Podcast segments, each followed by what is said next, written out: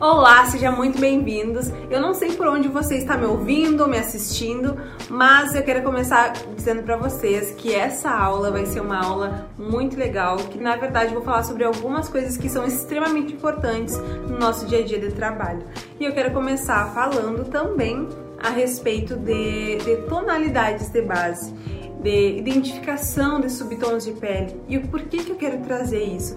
Porque muitas pessoas têm dúvidas, muitas pessoas têm dificuldades e não sabem como identificar isso no, na hora do atendimento, na hora de fazer seus modelos, enfim. Então é por isso que eu quis trazer esse assunto que é tão simples, é um conteúdo básico, mas é de extrema importância para o atendimento de um maquiador profissional. O que, que a gente precisa entender para tudo isso? A gente precisa entender o seguinte que a maquiagem não é simplesmente só no rosto. A maquiagem, ela vai compondo a cor, a tonalidade que essa pessoa tem no colo, nos braços e o que, que a gente deve fazer como maquiador? A gente precisa uniformizar, a gente precisa fazer com que essa maquiagem, que essa pele, ela fique uniforme.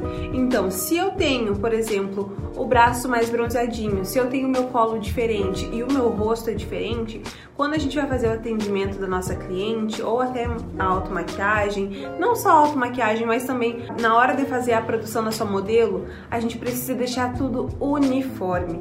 Então, ai, Juliana, se essa região aqui é mais escura, eu devo escurecer o rosto também? Aí você vai ter que identificar como que é o corpo dessa cliente. Eu sempre gosto de olhar os braços, o colo, se ela tá com decote, como que ela vai se vestir, qual que vai ser também é, o, a gola da blusa, o vestido que ela vai utilizar, para ver até onde eu posso maquiar.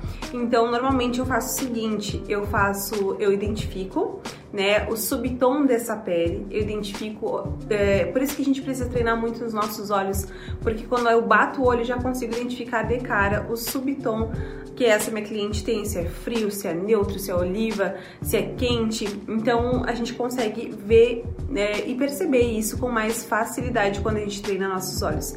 Então o que, que eu faço?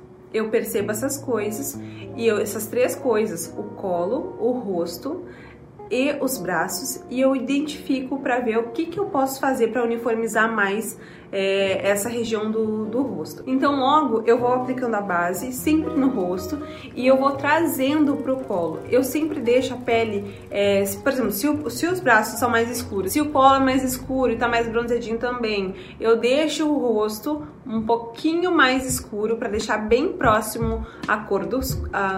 bem próximo à tonalidade do colo e dos braços, porque com isso eu vou deixar tudo uniforme. E como que eu vou fazer para essa pele ficar mais iluminada? Eu utilizo cores mais claras de corretivos para fazer a iluminação do rosto. Então é por isso que eu faço, eu deixo os, uh, o contraste do rosto um pouco mais alto.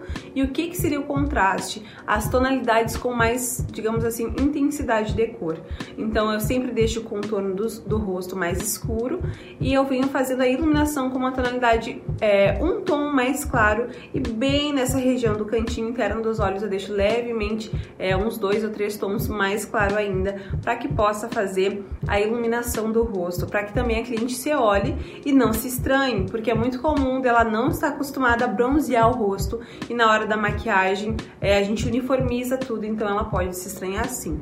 Então é por isso que a gente faz isso, é uniformiza, traz os pontos de iluminação novamente, para que a gente consiga deixar aquela pele bem uniforme.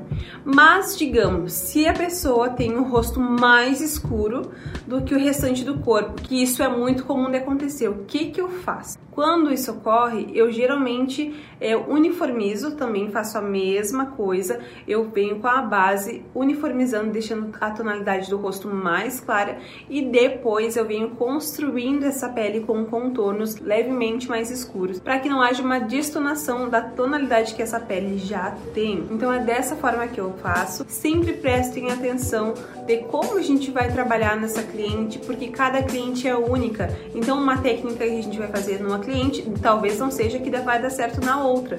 Então, a gente não pode fazer essa reprodução de copia e cola. Nós, como profissionais, precisamos é, fazer a maquiagem para que seja personalizada para sua cliente, utilizando técnicas de visagismo, utilizando técnicas de colorimetria para identificar os tons, subtons, enfim. Então, tudo isso colabora para que a gente consiga fazer um trabalho bem executado e a nossa cliente sair satisfeita. Eu espero que vocês tenham gostado. Também vai estar no podcast Relatos de Maquiadora. Acompanhem lá, é, sigam para que vocês consigam estar por dentro de todas as atualizações e tudo que eu estou postando, porque sempre tem novidade. Então eu espero você até uma próxima aula.